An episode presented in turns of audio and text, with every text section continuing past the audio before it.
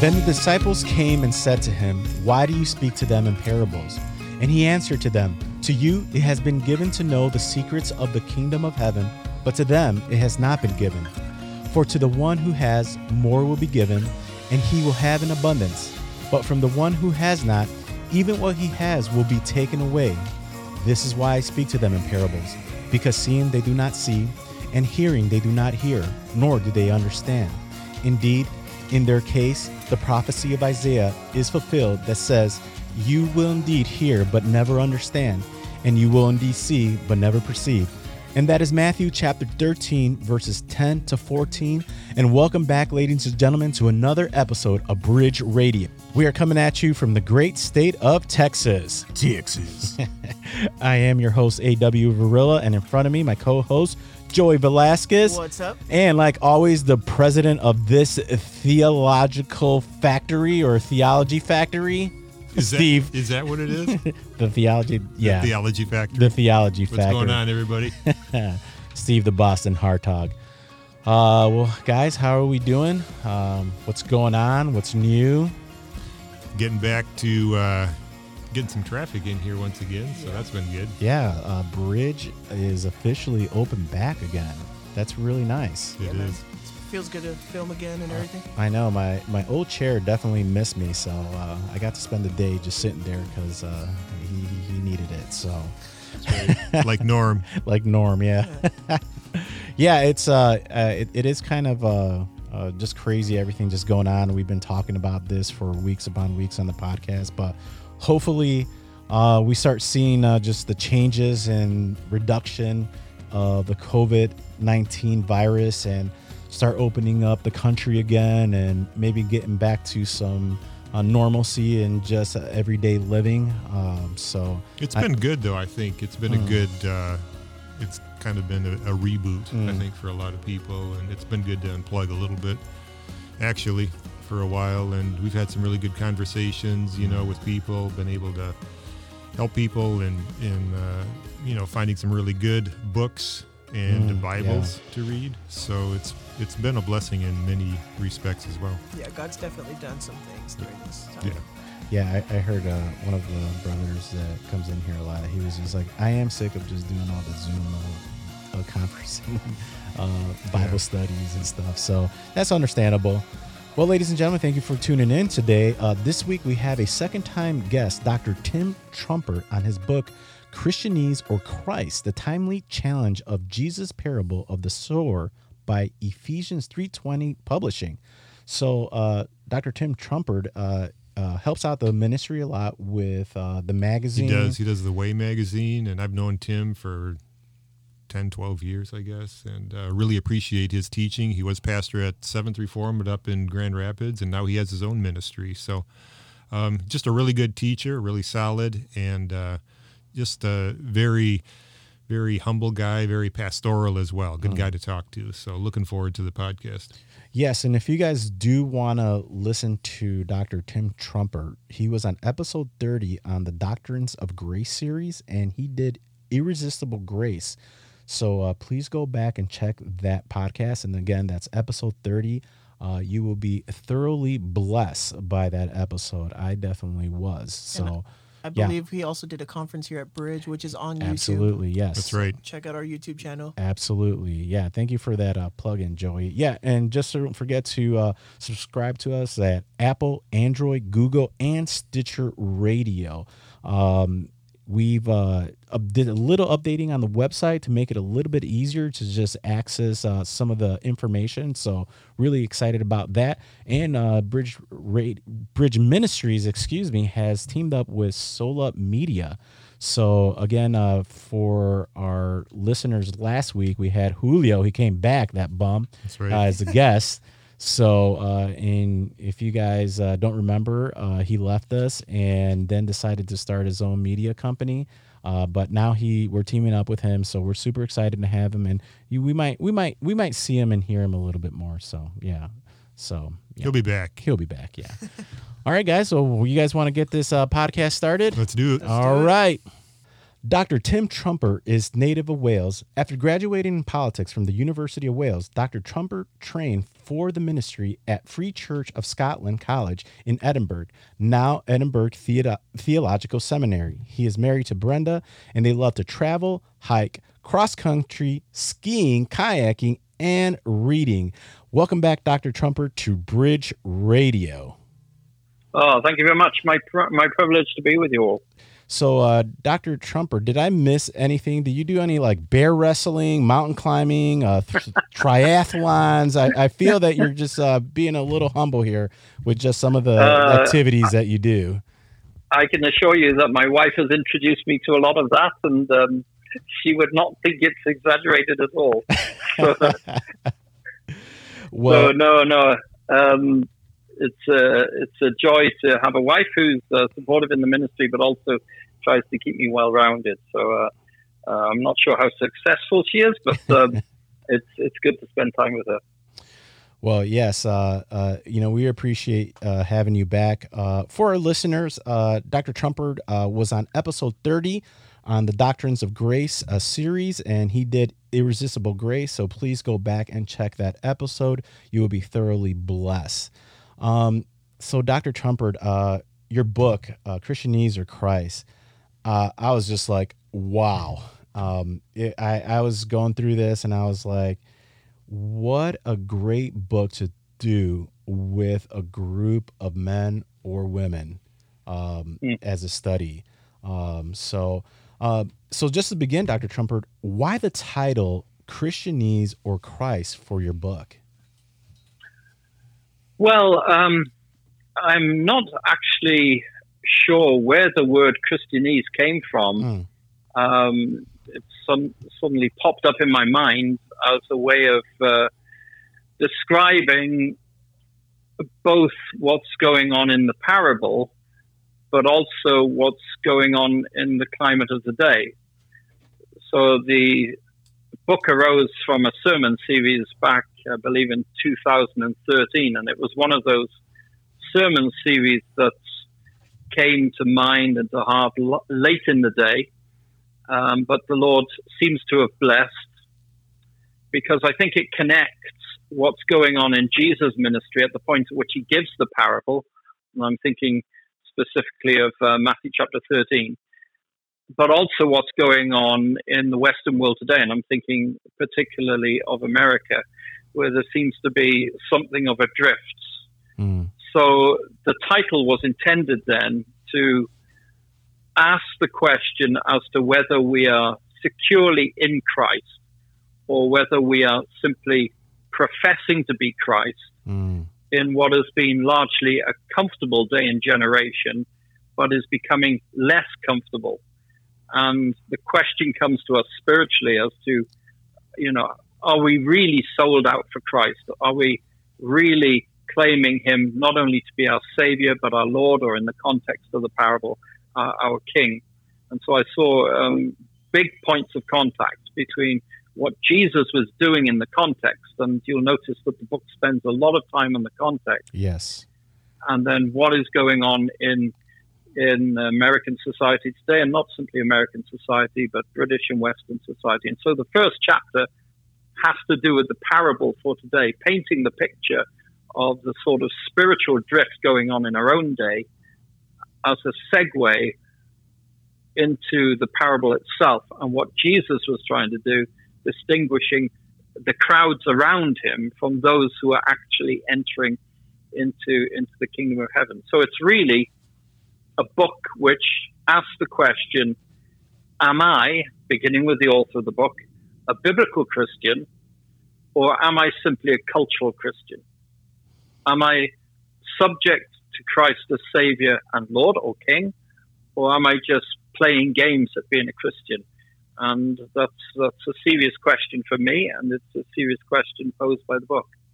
Yeah, and as uh, uh, as uh, I was just, uh, you start off in your book, uh, you give the parable of the sower, and I really like how you really did that. Uh, in and and you went ahead in Matthew thirteen, uh, one to twenty three. You also did Mark four, and then Luke eight.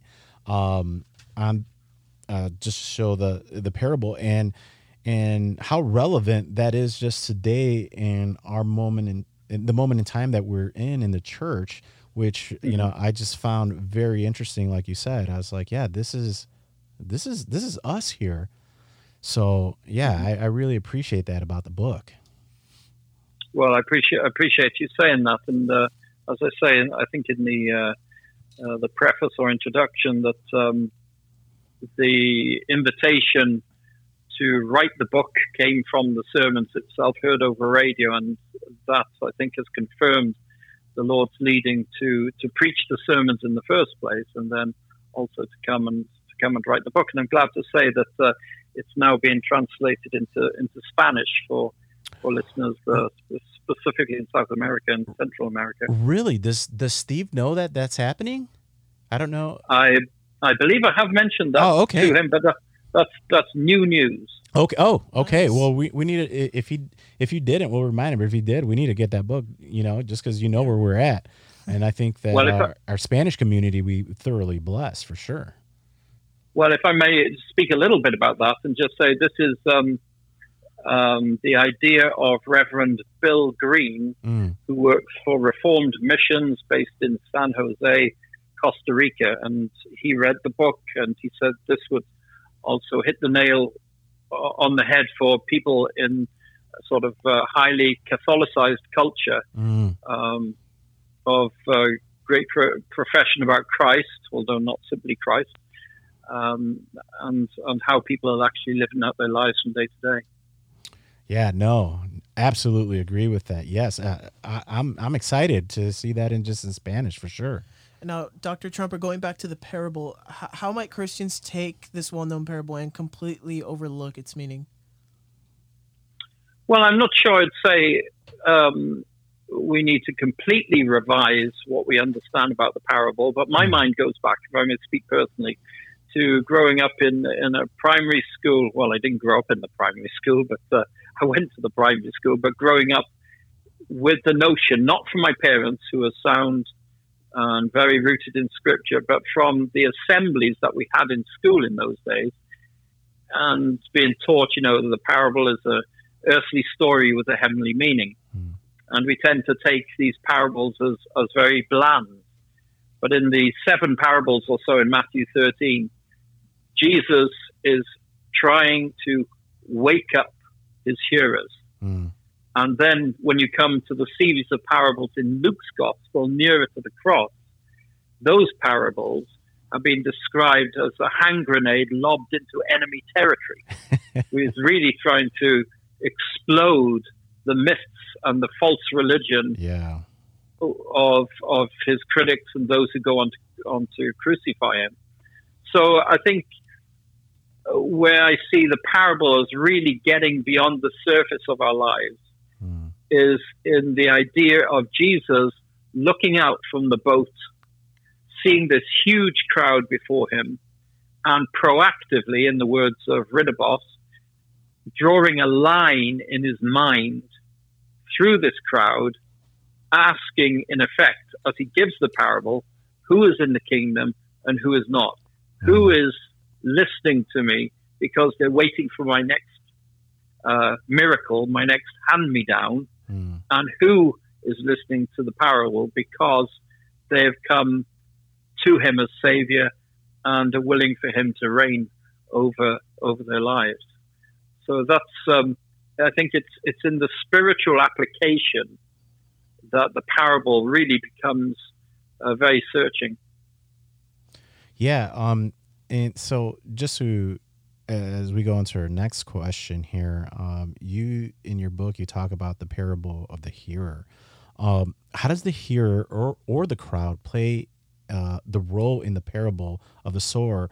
Uh, I believe that we tend to just uh, forget about the great multitude in the parable. We just kind of overlook Mhm. look at, especially in the beginning of the verse that Mhm. uh, that Jesus is talking about. And I know that you talk a little bit about, uh, actually a lot uh, about it in your book. So uh, Mhm.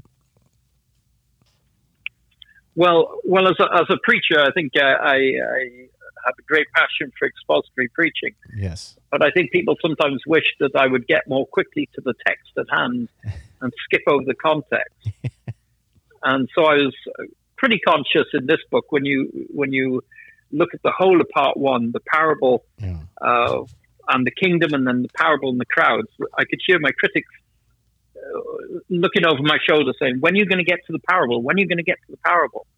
But unless you anchor the parable in its context, you're not really going to understand it as well as you should. So one of the things I say in the book that the parable is actually a lot more complicated to explain than we might think, because on the one hand, it's called the parable of the sower, and yet the content of the parable has to do with these four soils.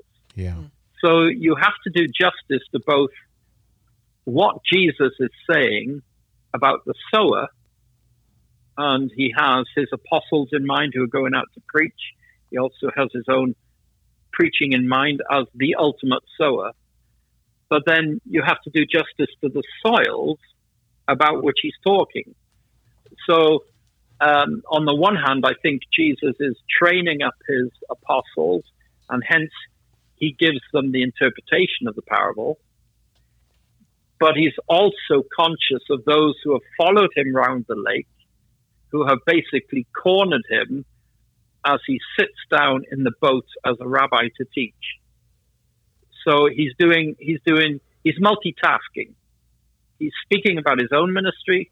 He's training up the apostles for their ministry, but he's also talking about the crowds and basically saying to them, listen, you followed me. And Matthew goes into this about how the crowds have just flocked around Jesus for the miracles of healing, uh, the feeding, etc., etc. But he's saying, now I want to thin out the crowd. I need to thin out the crowd because it's not enough simply to be around me. You have to be actually subject to me if you're going to be be my uh, my disciple, my follower. So you're right that not enough has been paid to to the crowds, and I try in the book to to balance um, the multiple applications of, of the parable. I mean, I personally overlooked it, and when I was reading your book, I was like, Abe, you forgot about the crowd and the, the, people listening.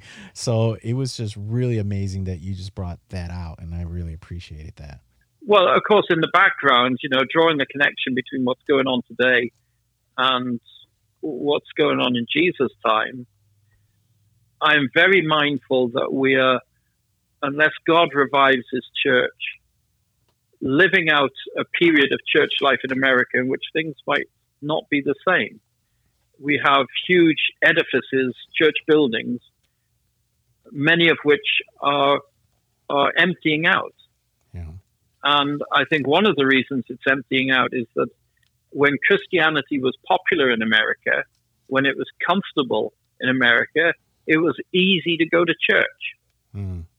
But now, as in the political realm, in um, the university realm, that Christianity has been marginalized and pushed to the borders, whereby you can say you're attached to church, but don't mention the name of Jesus. It's really begging the question of us are we in Christ or are we not? Are we in Christ what we can, or professing to be in Christ what we can get out of Him? Or are we genuinely and authentically belonging belonging to Christ? So that's that's uh, really the context there. Yeah, I, I, really like in your uh, in your book uh, one part you said many do not want to leave behind the Christian faith altogether, so they opt for congregations with fewer expectations about worship and service, and because of their size, with less accountability for their attendance. Thus, the church, which appears highly success- successful on the surface of things, might not be quite so st- stellar when considered in terms of discipleship. Uh, mm-hmm. I did mark that because I believe that it's true as we are in the church, there is a lot of just uh, very superficial Christianity mm-hmm. um, mm-hmm. where um, I, I, almost think that we do play church um, mm-hmm. Um, and we just go, uh, especially um, when we feel like we just need to go to church to check off some uh, uh, uh, list, you know, of things that w- we need to do. and, and forget about just uh, the relationship of Christ. Mm-hmm. Yeah, that's happened to me many times. yeah, you become legalistic and you start focusing on, oh man, I haven't read today, but you're you're kind of saying that just because you feel like it's a must in a sense that it's like, well, like you said, like a checklist. But Mhm. the one thing we don't ask ourselves is, man, did I did I pursue Jesus today because I really want to know him and draw closer to him, or did I just you know read my Bible just to read it? Or am I just one of those sitting in sitting in the pews or sitting in a chair that is really truly not a believer? Yeah. Mm. Yes, because those who are looking at um, the church today are, are saying that uh, you know the mega churches are getting mega and mega, hmm and the smaller churches are getting smaller and smaller, and the churches of 500 or so are dying out. And so you you have this drift towards uh, the mega church, and I'm I'm certainly not going to say that all mega churches are unfaithful, or to, I don't mean to come across um, churlish about about mega churches. Um, but there is a temptation for people as the smaller churches get smaller to say the cost of church life is too much. Mm. So I'm taking my family off to off to the uh, to the mega church. We can sit anonymous on the back rows. Uh, there might not be any uh, expectation that we'll become members. Uh, the elders of the church, if they have elders, may not even know us, and so we can still ke- keep our our Christian veneer, and yet the sense of being uh, committed, sacrificial disciples has gone. And so people are, uh, whereas they used to go to church twice a Sunday, some are going now just once a Sunday. And those who went once a Sunday are going two or three times a month. So they're saying that the actual number of people in church has not decreased. What has decreased is the amount of commitment to people um, attending the assembly of God's people. Now, of course, um, uh, there is, as you pointed out, the danger of legalism, Mm. and there has been some reaction um, about the legalism of the past. But I think Mm. the pendulum has so swung Yes. now that we need to say, okay, if we really love Christ, and it's all about loving Christ, Mm. then how, in concrete ways, does that love show itself in the details of our living? Yeah. Yeah. And I think uh and I think that James is very clear about that when we read um Mhm. James. So, Dr. Trumper, uh, can you please talk about Jesus' ex- explanation on each seed um, of each seed? The seeds on the road, the seeds on the rocky place, and the seeds on the thorns. Uh, yes, well, that that brings us to the second part of the book where you get into the, into the meat of the meat of the parable, and I I felt in some ways that that might be a difficult thing to do because everybody um, anticipates what you're going to say, Mm. um, but but digging into it without forgetting that the parable is a parable. Yeah. I saw the seed landing upon the path as the depiction of the gospel hardened. Um, and the seed of the word doesn't get um, into the heart very far if it gets into the heart at all. There are certain cracks in the path where the seed may land. Mm. But Jesus says that uh, the birds of the air come and they pick away the seed. Well, why did they pick away the seed? Because the seed is on top of the soil. You think of a Middle Eastern hard baked soil, or it's trampled underfoot. You think of a path running alongside the field. So that's the word which is preached, and it has absolutely no effect upon the hearer. Certain illustrations are given in the book of of how I have experienced uh, preaching and understanding that okay, the word is just not penetrating because people have a hardened heart and they don't want to receive the word. And then you have the the seeds that falls on the rocky ground. It actually gets into the soil, but of course, thinking again of the Middle East, there's probably a lot of rocks beneath the surface, and so the seed it falls on the rock. Uh, there may be a little bit of puddle of water there, but um, because the seed has fallen on the rocky ground, it cannot penetrate to the deeper um, sources sources of water because the rock is is precluding that. So the the seed springs up, it grows up straight away.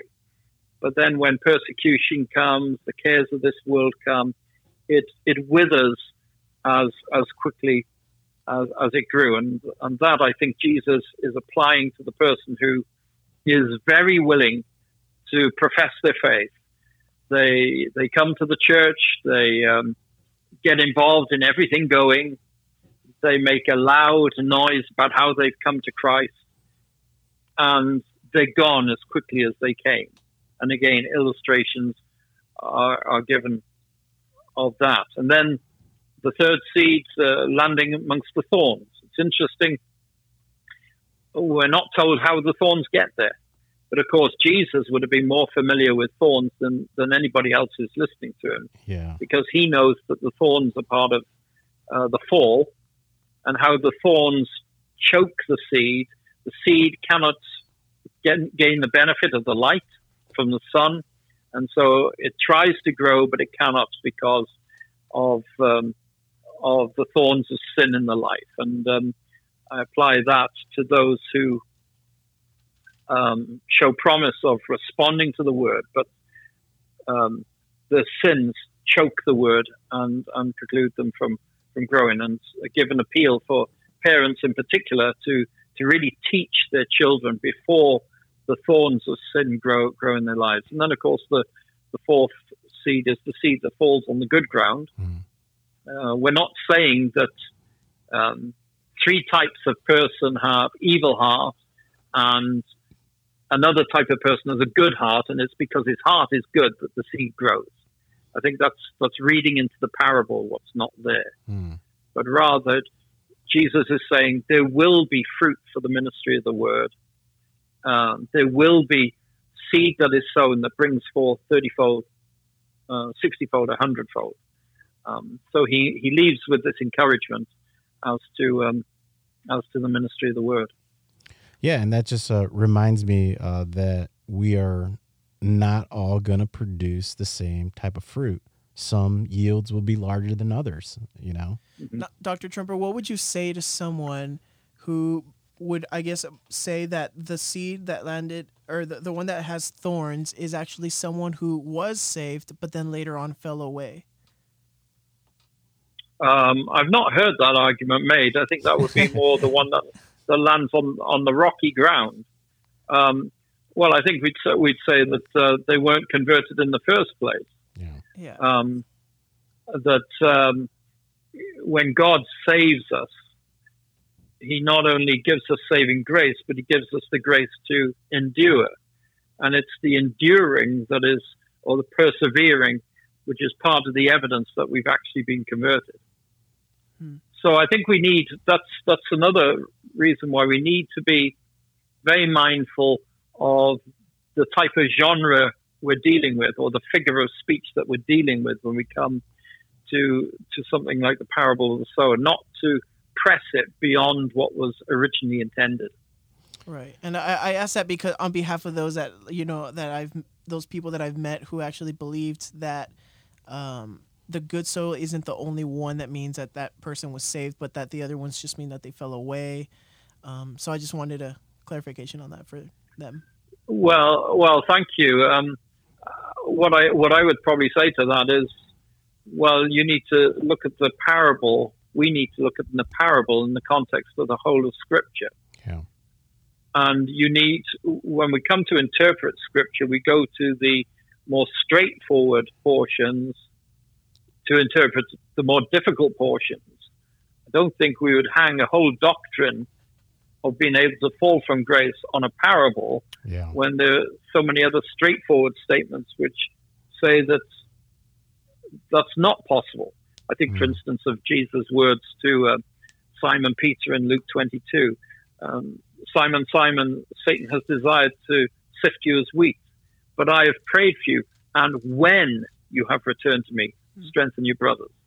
Mm. So um, our our persevering in the Christian faith is not down to to us. It's it's down to the person and the promises of the Lord Jesus Christ that He'll never let us down. He'll never let us go. And, and so we need to interpret the parable along those lines. And, and I bring to bear in the book my own my own testimony of having made a, a false profession of faith at the age of eight, and then coming at the age of fifteen to realize that it was a false profession of faith. Hmm.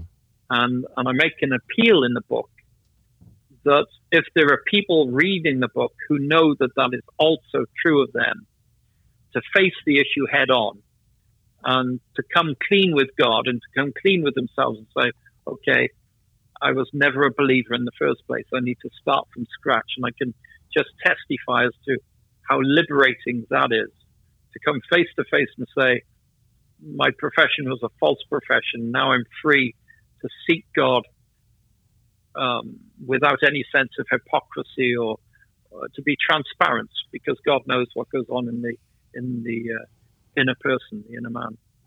I heard a pastor uh, say that one of the most exciting things that he loves to see is when uh, church members who have been sitting in, in the pew for 20 years come to salvation.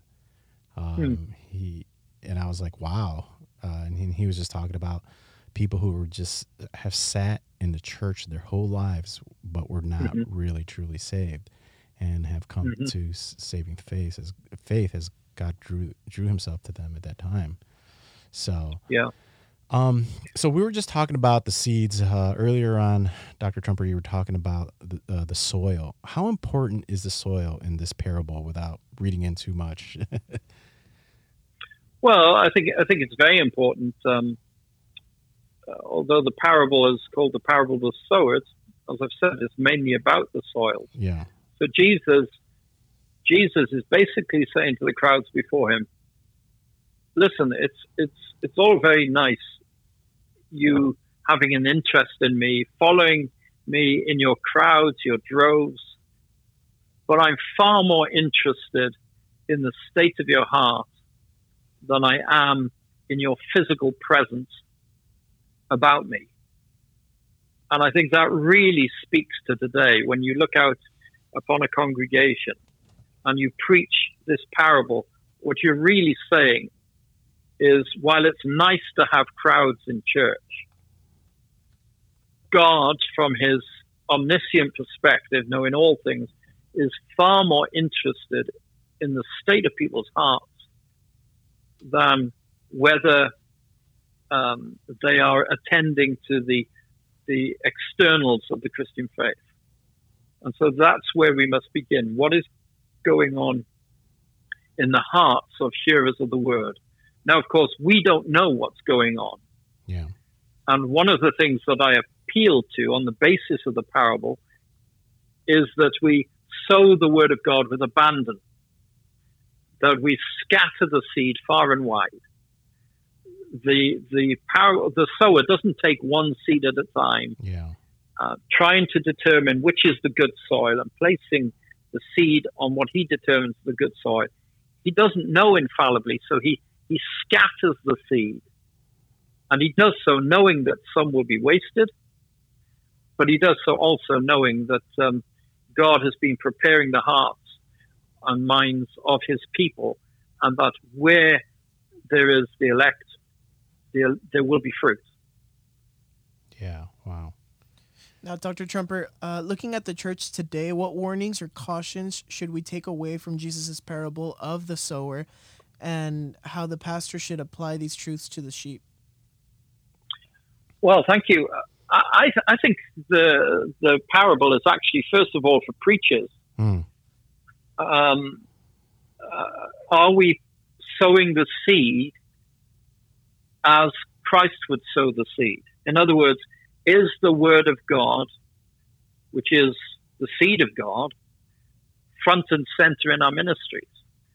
So when I, as a preacher, look at this parable, I think not so much of what it ought to mean to those to whom I preach, but what should it mean to me? Um, am I giving people the Word of God? Mm. Or am I giving them lectures in self help? Or um, giving a Christian spin on the headlines that have been in the news this week? Or am I telling stories about myself uh, on the pretext of dealing with the text of Scripture, but the text only serves as a soundbite. So the question then comes to the preacher first and foremost is our ministry really capturing the heart of Jesus' ministry? And the heart of Jesus' ministry was not simply to collect um, a huge amount of hearers about him, but to see people converted and to see people living under the reign of Jesus Christ. Now, if in our culture big is beautiful, we really need to reverse that way of thinking and say that big is not necessarily beautiful. Mm. Noah preached for a hundred years and he only took his family onto the ark. Mm. Isaiah was told to preach until only a tenth of the people were left. Jesus, at the end of his ministry, had 120 people in the upper room, 500 in Galilee. And so he uses the parable actually to disseminate the crowd. Hmm. He's only interested at the end of the day in disciples. Yes, he goes on still after these parables to, to feed the crowds, but his priority is those who are listening to the word and coming under the word. So I, I think the parable has an uh, has an immense amount to say in our celebrity culture mm. because if if preachers really followed through on what Jesus is saying, you would expect quite a number of them to be fired from the churches. Mm. Unless the elders and the deacons get on board with Jesus' parable and say, okay, we weigh our pastor's ministry not by whether the pews are full, but by how many are becoming fully fledged, sacrificial disciples of Jesus Christ. And if that happens, the church remains small, you still have a faithful ministry. And that's, the, that's what we need to be turning our attention to. By the same token, you can have a church that's bursting to overflowing or even a stadium. But if the word of God is not front and center, then that is not a faithful ministry. So I think it, it applies first of all to preachers and then secondly to, to, to hearers and how are they receiving the word? Um, and how are they understanding the word that's being preached? It's, it's really interesting, isn't it, that um, preachers in our days are under a lot of pressure to dumb down their sermons. Yeah. Oh, people people are not understanding the ministry. You've got to dumb it down. Well, here is Jesus giving an everyday, mundane parable. And he's saying in the midst of the parable, three out of four will not understand what I'm preaching. Hmm. And and and Dr. Trumper, uh, I'm really happy that you brought that up. What would what would you say to the the shepherd or the preacher about the temptations about doing that and just trying to, uh, as they say, we need to dumb this down. Like if if by dumbing it down or uh, that's gonna bring more people to to salvation. I, I, I,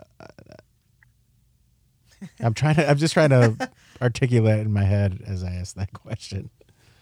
Well, I, I think, um, you know, if people think that the preaching of the gospel is just a technique rather than an attempt under the ministry of the Holy Spirit, working through His Word to bring the dead to life, mm. then they're not going to get what He's doing. Mm. I think what we need to do is train our people to say, the Word of God is spiritually discerned, not intellectually discerned. And to go to a passage like uh, 1 Corinthians 2, verse 14, the natural person does not accept the things of the Spirit of God, for they are folly to him. And he is not able to understand them because they are spiritually discerned. So if somebody comes to me and says, Oh, your sermons are too deep, they're too long, I would probably say, Well, do you, do you read the Bible during the week? Um, do you have a heart to understand what is being said? Do you understand that I can simplify the message, I can shorten the message, and there's certainly a place for that. And people may still not understand. Yeah. And the the example I give in the book is um, preaching uh, in 2018 in in uh, the Kenyan desert, and I preach on the the passage from Joshua 24. We we know it from verse 15. As for me and my household, we will serve the Lord. But there's so much more in the passage, and I'm I'm speaking about the importance of Christians serving the Lord. And we get to the end of the um, the message, and this lady comes forward. I haven't invited anybody forward; she just comes forward. And the leadership of the church say to me, um, "She has troubles. She she needs you to pray for her." So she's there on the floor at the the front of the church, crouched over. I think she's depressed because that's basically what I've been told. So I and the pastor pray over this lady, and then she gets lost in the crowd, and we go off um, following the service. The leadership of the church later came to me that day and said, "Listen, her name is Akitela. Um, she's been under the witch doctor." And when she heard from Joshua 24, Joshua saying, Forsake the idols on the other side of the river and come and worship the Lord your God. She, in an instant, and remember, she can't understand English, the sermon was through translation. She deduces, under the power of the Holy Spirit, I must leave the witch doctor and come and fall before the Lord. Wow. So she wasn't she wasn't depressed at all. She, well, she, she may have been, but I think what was going on was she was in the throes, the agonies of wrenching herself by the power of the Spirit away from the witch doctor to the Lord. Wow. And I came back. I came back to Grand Rapids, a city of churches, and said, in effect, "Don't ever tell me again to dumb down the sermon." oh, I said, "Listen, listen to the story of Akitela. Never been to the church before. She sees this white man, Mzongo as they call me, or white people, preaching this message, not in her language, the same exposition that I was giving in North America." Uh, through translation, she hears one sentence and comes forward to leave the leave the witch doctor. wow. And all, all praise and glory to God. yes. It's it's a miracle when people believe. It's a miracle when people repent. And I think we need in the Western world to get away from this uh, technique of preaching, whereby if we just are so culturally relevant, so uh, in tune with where people are at, then they will flock into the kingdom. Jesus is saying they won't. It's it's a mighty work of God, and for that we need to pray.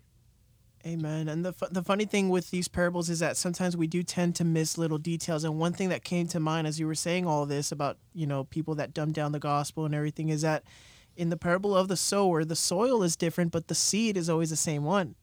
So Exactly. when when the gospel is preached, the hearts, the the reason people receive it and others don't isn't because the message was different. I mean, it sh- Mhm. it can be, but the reason people receive it isn't because it was a greater message, but it's because of just the soil it landed on. Uh, and um, th- this might kind of be a little bit off topic, but I remember I have an atheist friend who basically just says, "Well, if God's real, then why doesn't He just do miracles today and prove Himself to me?" And I told him, "Well, don't you realize that God did that to people, and even then they didn't believe." So it's Hmm. one thing to witness Jesus; it's another to really receive Him and actually follow Him, because these people heard Jesus' preaching, but yet rejected Him. So we can't say that we preach better than Jesus did. and Jesus even said No. that in, in the parable of Lazarus and the rich man. Even um, raising someone from the eh, dead that won't even, make them believe. Yeah, even raising somebody from won't make them believe. Yeah. So So I don't know. What Well, you're and, here. uh, and- yeah, and the obvious the obvious thing about uh, the New Testament is, which we tend to forget, and which people tend to forget, if they're looking for success ratios, then Jesus was a failure. mm, You know, he uh, he preached until the crowds were thinned out. Um, if if Jesus was preaching in North America today, if I may say it reverently, yes. he would have been fired halfway through his ministry. Mm. You know, if you had thousands of people listening in a in a church building, and then within a year and a half you're down to hundreds, and then uh, people are so opposing you that they then go on to crucify you. It, you know, it's the words of the Lord through Isaiah the prophet are very, uh, very germane to this parable. Mm. Uh, my ways are not your ways. Mm. My ways are higher than your ways. And um, and if if we're going to apply this um, this parable then to hearers as well as to preachers, I would say for those who know to the assurance of the Holy Spirit that they are in the kingdom of heaven, then there is a great, great responsibility for us to start filling prayer meetings to call upon the name of the Lord for the success of the ministry of the word. And um, and I think part of the problem we are facing in America today is that the, the prayer meeting is the least popular meeting in the life of the church. Mm. A.W. Tozer, I believe, said that it's the only meeting in the life of the church where God is the only entertainment. Mm. Yeah. And that's why it's empty. We yeah. don't believe it takes a miracle to bring somebody from death to life. Yeah, that's uh, really interesting. I'm, I'm just thinking about the Wednesday night uh, prayer service at, uh, at, at, my old church in Chicago before I moved down to Texas. Um, you know, on Sundays it was packed, but man, uh, Wednesday night prayer service, that thing was just dead. Um, mm-hmm. But uh, I, I, do appreciate the, the people that were there uh, just getting down on their knees and shouting out to God in prayer um, as uh, as as sheep uh, together. Mm-hmm. And I'm just like, man, how, why are people? Why why would they want to miss out on this? You know? Mm-hmm. And yeah, no, that that's uh, that's so true. Uh, Doctor Trump. Well, uh, yeah, go mm-hmm. ahead. Go ahead. Mm-hmm. oh, if I may. Well, uh, one of the questions that arises why why does um, Jesus deal with the good soil last? Mm. And it seems to me he deals with the good soil last because people tend to come to the church before they come to Christ um, because we have hearts of bad soil before we mm. are given by the Holy Spirit a heart of good soil, mm. and because we tend to be professing disciples before we're actually authentic disciples.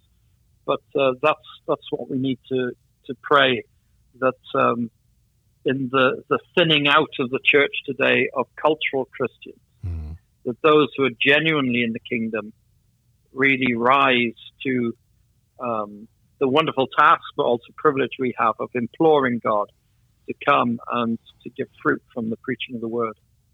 Yeah. Wow. Dr. Trumper, that went quick, but um, yeah. Romans uh, 10:14, Dr. Trumper says, "How then would they call on him whom they have not believed? And how would they believe in him who they have not heard? And how would they hear without a preacher? Dr. Trumper, can you please share the gospel today with our listeners worldwide? Well, gladly so, yes. Uh, well, in line with um, how the book ends, I would, I would give three pieces of advice. One, um, to get yourself under the Word of God. Um, to open up a Bible, find a Bible, read the Bible, and you'll find that Christ is revealed uh, throughout the Scriptures. Um, Jesus himself said of the Scriptures, uh, John five thirty nine, "These are they which speak of me," and to come to the Scriptures and say, "Where is Christ, and what has He got to do with me?"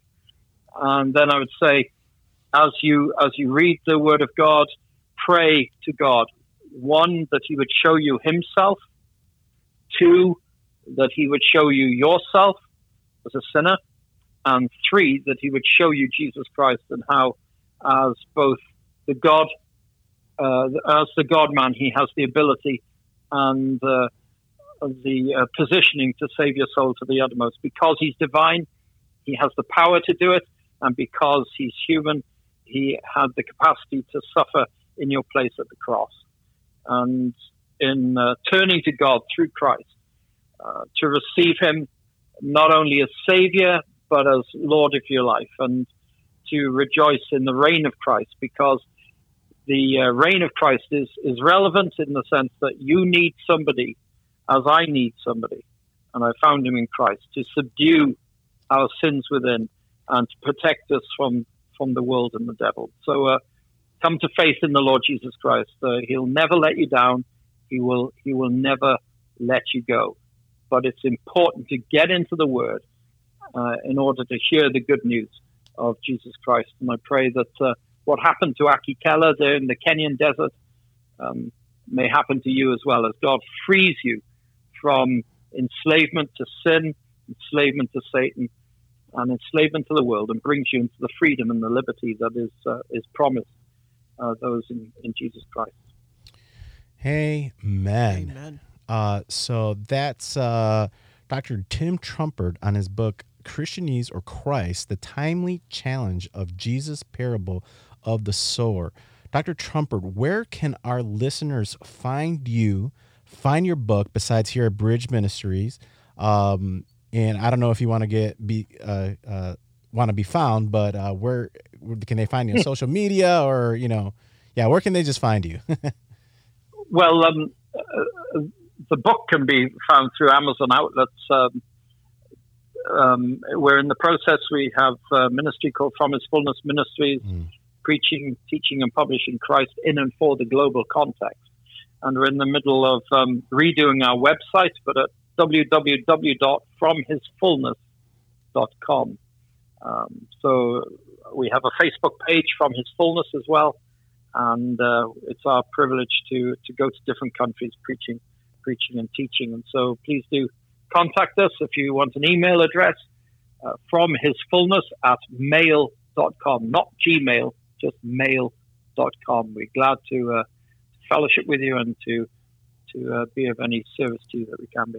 Yeah, and please, guys, go get this book. And I mean, you would be thoroughly blessed if you did this in a group. There are questions uh, and at the end of each chapter. Um, I, I mean, we, we we barely touched the surface on this book. You know, when we do podcasts, it's really difficult to get through the book. You know, we're always trying to uh, highlight the main points. But please, please go, please go get the book. Dr. Trumper, thank you very much for coming on Bridge Radio this week. Uh, I have been thoroughly blessed uh, this week uh, just with uh, your book, and just thank you, thank you very much. Oh well, thank you. It's a, it's a privilege to speak to you all again and to uh, to commend the words of Jesus. Um, and uh, thank you very much. Thank, thank you. you. Thank you. Well, ladies and gentlemen, that concludes this week's episode. Uh, again, this is Christianese or Christ, the timely challenge of Jesus, parable of the sower by Dr. Tim Trumper. Um, so please go out and get it. Uh, Joy, what did you think about the podcast this week? It was great, man. I mean, I really liked hearing from Dr. Trumper again. I remember meeting him before I started working here at Bridge. Mm. Um, and to our listeners, if you haven't read this book, make sure you have read the parable first in the in Scripture. And uh, but yeah, it's it's really interesting to to dive into a parable. I mean, a whole book on that one parable. That's yeah. that's intense. It's a whole book. It's a whole book. But yeah, um, yeah. Please go out and get the book. Yeah, I I, I enjoyed it. So. Um, just uh, want to give a quick shout out to our international audience. Again, our our United Kingdom listeners. Uh, thank you very much for listening. Uh, our our, our stateside listen, listeners, uh, we we just have our local following here in Laredo. Our our Texas listeners, our California listeners. Uh, this week we also uh, uh, been picking up a lot of St. Louis and Virginia listeners. So that's really really awesome. Thank you again, you guys, for tuning in. Um, and please, if God uh, stirs your heart to give to this ministry, we can only put on these podcasts because of your kind kind donation. Uh, and we are still looking for a building, so uh, please, we'll take a penny. You guys heard me say before. Uh, this ministry is just bursting uh, at the seams. Uh, we are a very small ministry, just about 2,000 square foot. and there's a lot going on here, and we're, we are a ministry on a border town. And I think that uh, if we're able, by God's grace and His will, uh, get a, a, bigger building, I think it would be awesome for the community. Uh, make sure to follow us on Twitter, Instagram, YouTube, and Facebook. Um, and is there anywhere else I'm missing? Uh, No, that's that's, that's, that's, all. Yeah, uh, and please check out our our YouTube videos with Leanne with story time. Yeah. Uh, those have been really good for our uh, Kids. kids, yeah. So that's awesome. especially during the quarantine. Yeah, They used to especially. be they used to be here in person, but because of this whole Corona thing, Leanne and I started filming these Yeah. storytime videos, and today's was actually a lot better than the previous ones that we've done. So Yeah, so all to the videos you guys see is from uh, uh, Joey, and he does a wonderful job on those videos. He's very talented. So um, unless it's bad, then you know. Then, when, when the video was bad, it wasn't No, me. It was no. Abe. Yeah, it was me. Yeah. Uh, well, ladies and gentlemen, like we always end this podcast, uh, what is your only comfort in life and in death? That I am not my own, but belong body and soul in life and in death to my faithful Savior, Jesus Christ. Amen. Till next week. Later, guys. Goodbye.